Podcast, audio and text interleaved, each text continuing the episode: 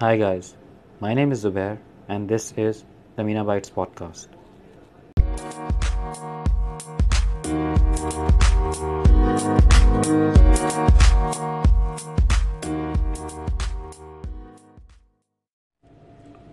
Welcome to the second episode. In the first segment, I'll be talking about the biggest stories from last week. The first one we have is Careem getting into food delivery space. It was first announced when Careem made the acquisition of a Dubai based restaurant listing platform called Round Menu earlier this year. But at that time, there were no details that were shared by the company. Now, last week, a Reuters piece claimed that Careem is going to spend $150 million from the new investment that it is trying to raise, a $500 million round that was also reported by Reuters, if I remember correct, earlier this year. So they will be using 150 from this investment to actually expand into food delivery services.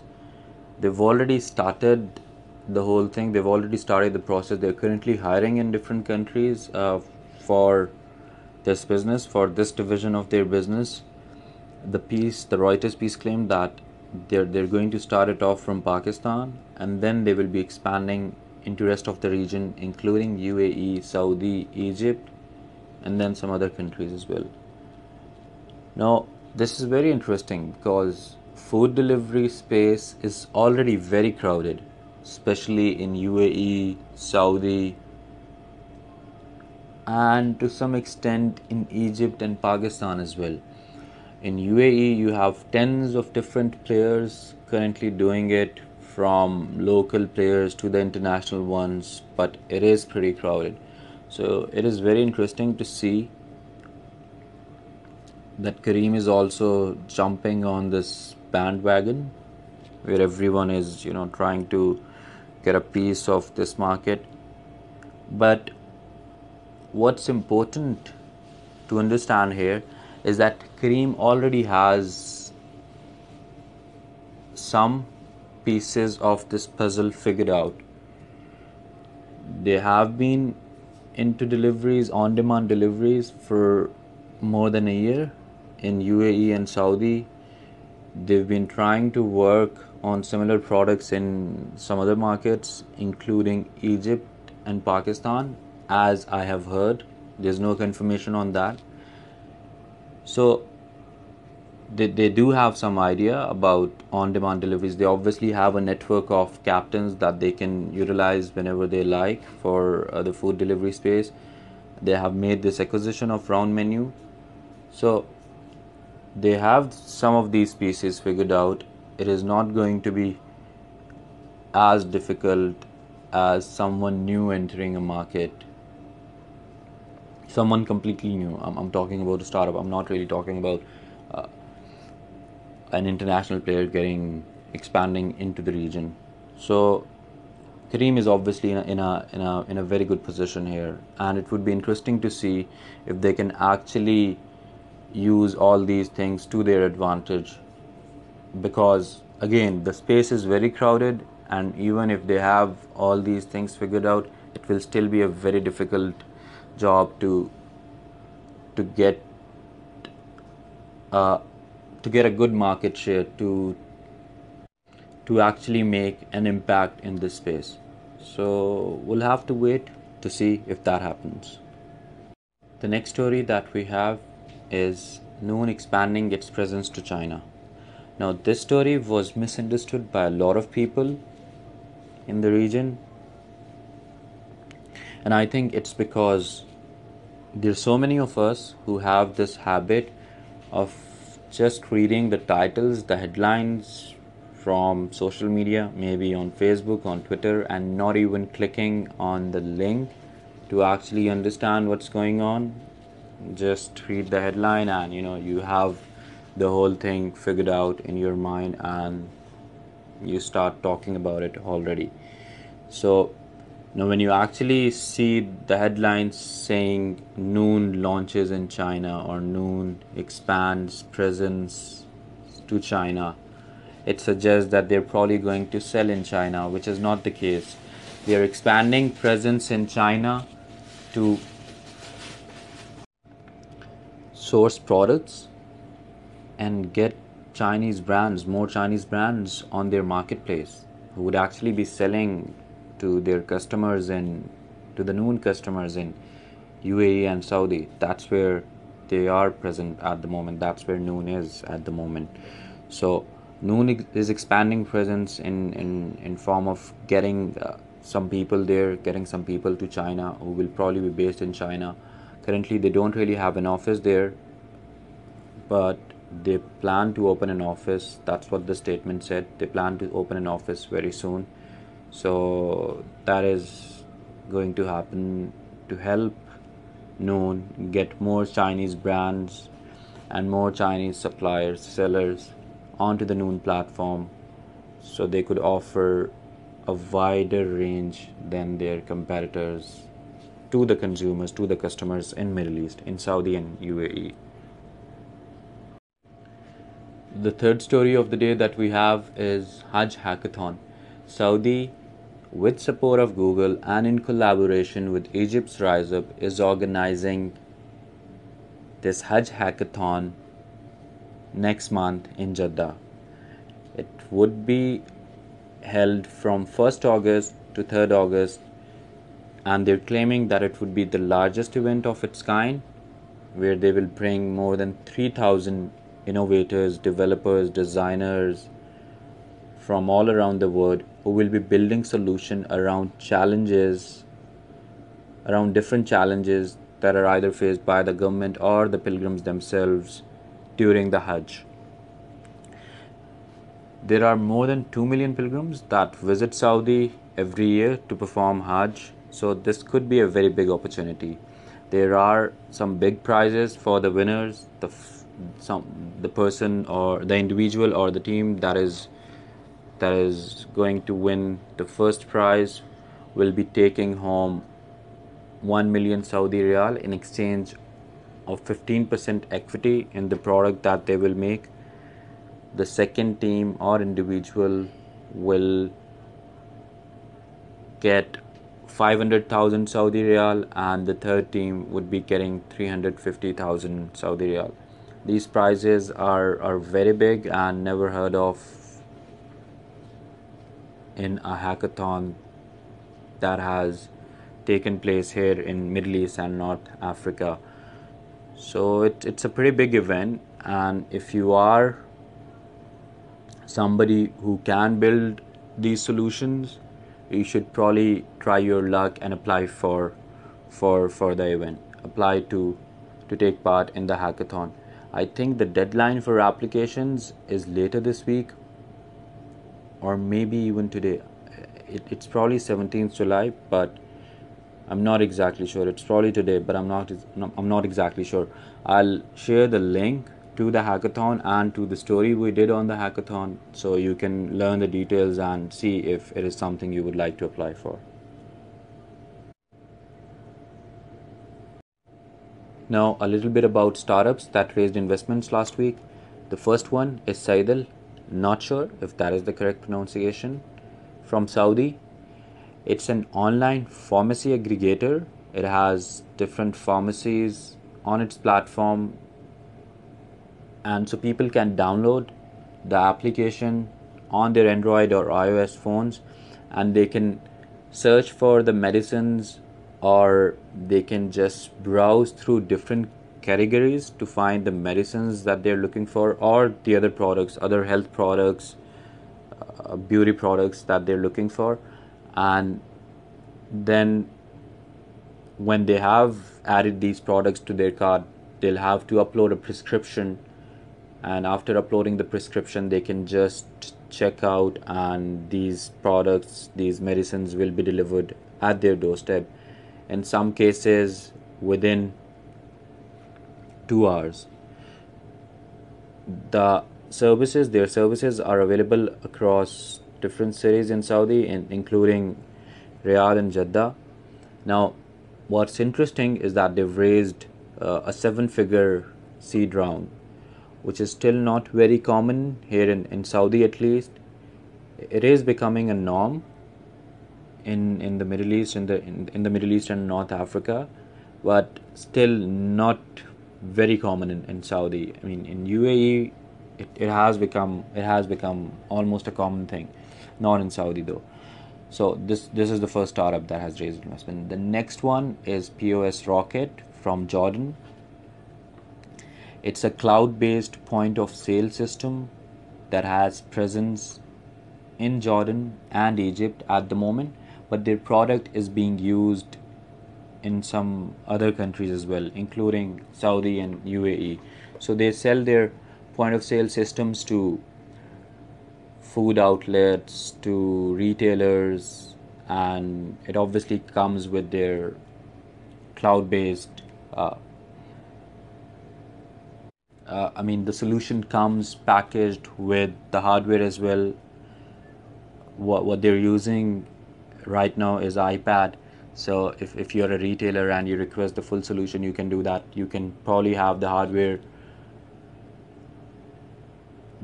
You can probably have the hardware already, and they will just configure the whole thing on it. The it, it's not even going to be configured because it's a, it's a cloud-based system, very easy to use, very easy to run. So, pretty cool startup from Jordan. They had raised, I think, six hundred fifty thousand last year, and this is it has not been 12 months since they raised that round. So they're probably doing good. They're probably doing great actually to to be able to attract investors again in in such a short time. And uh, so yeah these were the two startups that raised investments during the last week. And now in the last segment where i am supposed to speak about something anything around startups in the region. I have a guest this week, so there's this little change already. They they're going to be talking about term sheets and more. It's not a very detailed session. It's more of a quick overview on the thing. So just give it a listen and please do share fe- your feedback about how I should invite guests and I mean what they should be talking about when they come on the episodes. Should it be should it be details or should it be them sharing their stories of how they how they're building their startups or how they got into venture capital or what exactly do you want to listen from guests on on these episodes i will be inviting as many as possible in the future but i still don't have the I, I still don't have it all figured out. So I'd, I'd love your feedback on this. I think I forgot to mention how much money has POS Rocket raised. It's 1.5 million dollar if I actually forgot to mention that. 1.5 million dollar.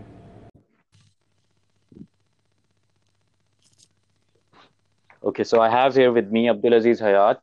Uh, he's a VC associate at Kuwait's Faith Capital, a VC fund based out of Kuwait. So let's just let's just go ahead and ask Abdulaziz some questions about term sheets and how startups should negotiate, early stage startups should negotiate their terms with uh, when speaking with VCs. Uh, welcome to the podcast, Abdulaziz. Uh, if you can please introduce yourself quickly, and then we'll move to the questions. Sure, sure. Uh, so um, I think he did the lion's share there. I'm Aziz Hayat, Faith Capital here in Kuwait. Um, so, uh, Faith Capital is a VC practice based in Kuwait City. We uh, tend to focus on GCC and MENA. Um, looking at pure software plays, we do web and mobile, um, both enterprise and consumer. Looking for ways we can typically, you know, uh, add value or, or, or help our founders grow their business. Um, so, uh, given a, a, little bit about our background, is we were uh, w- we were started by the uh, you could say the alumni of uh, the founding alumni of Talabat, Abdulaziz Loghani and right. Ahmed Jafar. Um, right. As of uh, yeah, as of right now, so uh, our portfolio consists of two companies which are basically acting as subsidiaries as we have control, which is actually not the standard operating paradigm for us going in the future. Those are the two exceptions. Right. Uh, one is Just Clean and the other is Floward. So the first being the laundry marketplace, and the second is a uh, e-commerce uh, flowers delivery business. Uh, sure. We have one more conventional VC investment in our portfolio right now. Um, that is Crowd Analyzer. Um, Crowd yeah. Analyzer is right. a uh, yes, it's an Arabic social media marketing uh, uh, toolkit that's all built around natural language processing in Arabic uh, dialects, various Arabic dialects.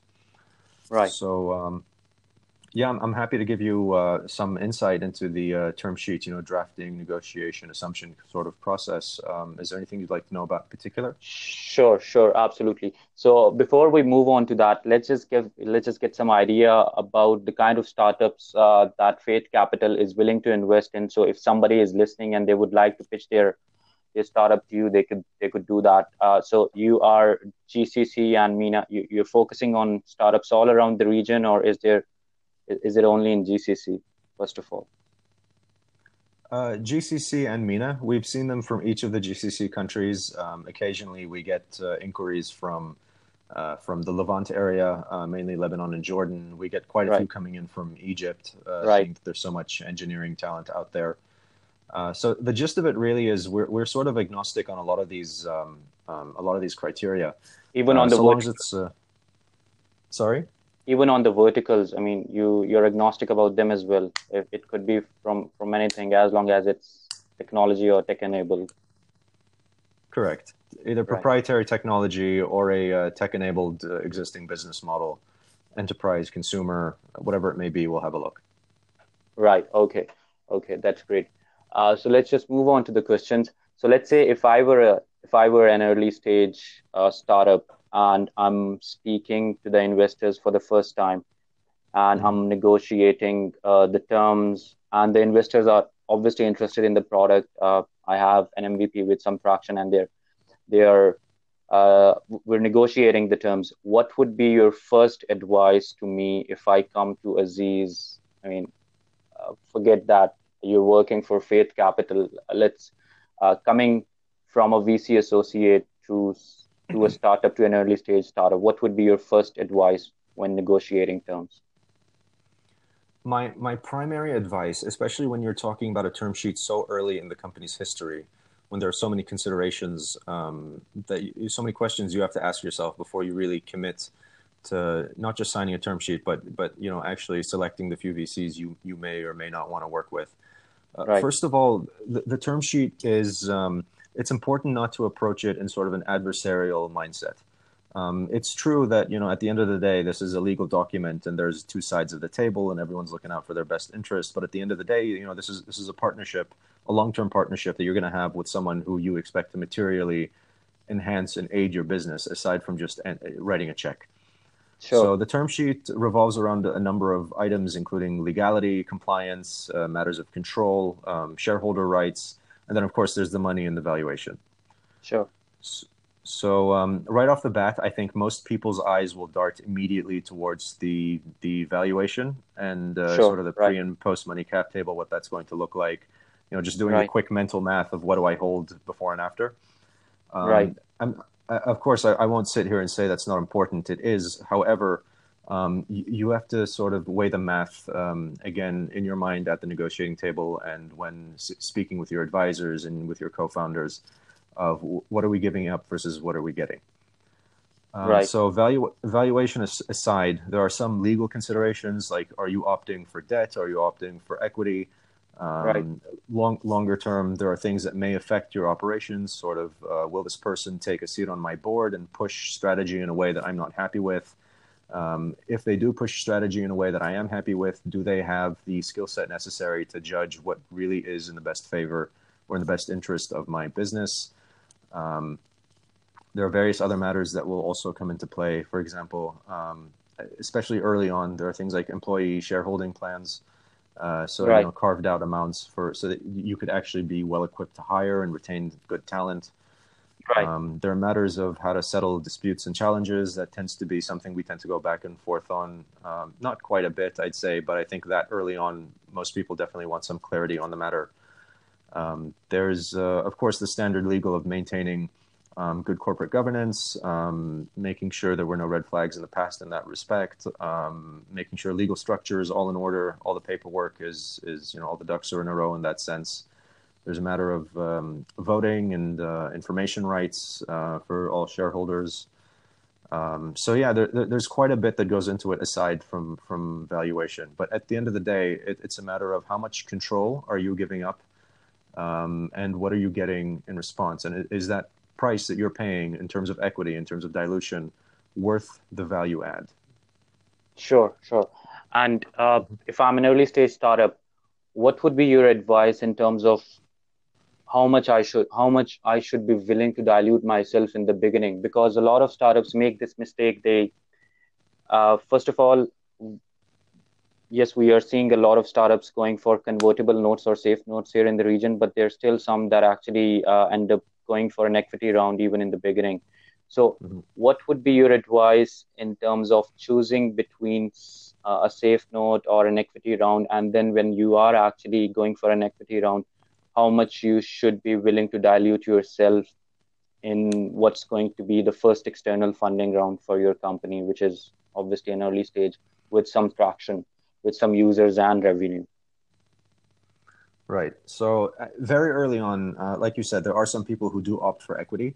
I would chalk that up to just the, the many founders in the region being more comfortable with that as a form of, of uh, financing.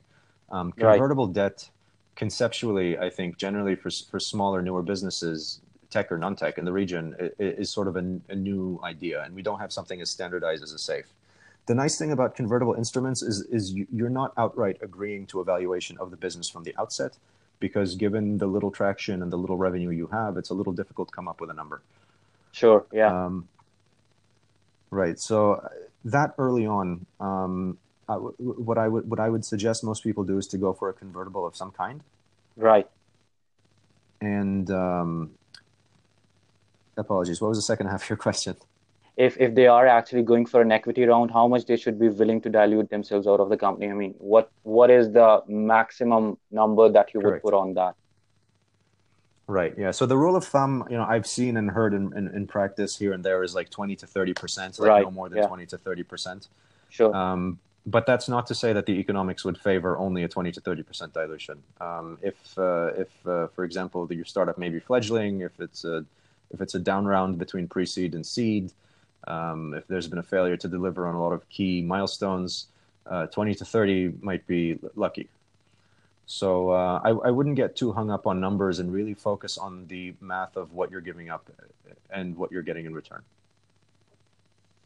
Right, right, right. Okay. So convertible try to get a convertible first of all. If that is not possible i mean you can obviously go for an equity round and in equity round don't try to focus too much on numbers. But if it is an option something between 20 to 30 percent is reasonable when you're when you're raising your, your first round. Yeah. And on the terms of the convertible very early on what we tend to see generally is uh, at least by international standards uh, you, you would kind of go for a discount in the 20% range Right. And uh, the valuation cap on the note is usually in the five million ish, give or take one or two million. Um, again, it's based on a number of uh, factors that may or may not contribute to your overall valuation perception, at least to the VC. It'll change from person to person depending on who you ask. Um, for, for people who are very familiar with you know valuations in general of obscure instruments, there is no equivalent of like a Black Scholes model. Um, if you're not familiar with that, uh, you can search it on Wikipedia. But the, the point is, there aren't a number of factors I can input into a formula and get a definitive number out of the other end. Right, sure. Okay. So now, a lot of early stage startups here in the region, uh, especially those in pre seed or maybe, you know, even some beyond that, are going for accelerators, joining different programs. And there have been a lot of programs lately. A lot of international accelerators are also coming to the region. There are some that are planning to come to the region. So when when they're actually speaking to accelerators, I, I don't think they have uh, the same flexibility of negotiating the terms because accelerators most of the times have these uh, fixed terms that you can probably take if you like. If you don't, you you you would not become a part of the program. So, do you have any specific advice when joining an accelerator how they should try to choose uh, the best accelerator for their startup? Because it's it's not only about money uh, when when they're joining an accelerator. I mean, even in case of uh, getting an investment from VC, but in accelerator, it's it's mm-hmm. I mean, they have to base their decision on different things. So, what would be your advice on on this when they're when they're looking for accelerators to to apply to? First of all, let's talk about the mindset of someone who would go to accelerator in the first place. Right. Um, a, it, it likely means that this is not your second or third startup after a number of successful exits. Um, sure. People heading towards accelerators are looking to build the baseline of skill sets necessary for the growth of a very low end startup, at least to survive to a point where Series A is, is a reasonable expectation. Um, so, accelerators at the end of the day are going to help you do one of three things. A, they're either really going to accelerate the rate at which you create and deploy products, Right. Um, another thing they're going to help you do is grow the number of users relevant um, in a particular product. Uh, maybe they can help a bit in the marketing space or in the product optimization space to kind of boost those KPIs. And finally, another thing they could do is really help you boost um, revenue in the event that you have the previous two bases covered. Sure. Um, again, if you're going for help with one of those three things, you're likely not a, uh, a, a Wall Street or, or Silicon Valley veteran. Um, so the, the, way a lot of these accelerators tend to um, you know put in equity capital is sort of a set percentage um, i think it's sure. like 100000 for 7% exactly at a number yeah. of silicon right. valley right right so again you're not in the position of strength and there is usually a great disparity of force in terms of in terms of uh, the the experience and the lending hand that they can that they can offer you um, typically, it tends to be a good deal, but uh, the the issue with accelerators, actually, not just in the region but internationally, um, I, I, think you would have to look at the incentive. I mean, if, if if they're in there to really, if they're acting on a profit motive and trying to truly build a great sustainable business, and there are other accelerators that are kind of just charity projects with a PR aspect. Um, I'm, I'm, taking great care not to mention any specific names, whether regionally or internationally, because I don't think it's prudent for a person in my position to do so. But sure. every founder really has to sit down and aside from looking at what they're offering is you have to look at what their incentive is and what the experience of the team members on the accelerators happens to be and how that can play into your um, greater expectations and plans for your startup. Sure sure. Great advice.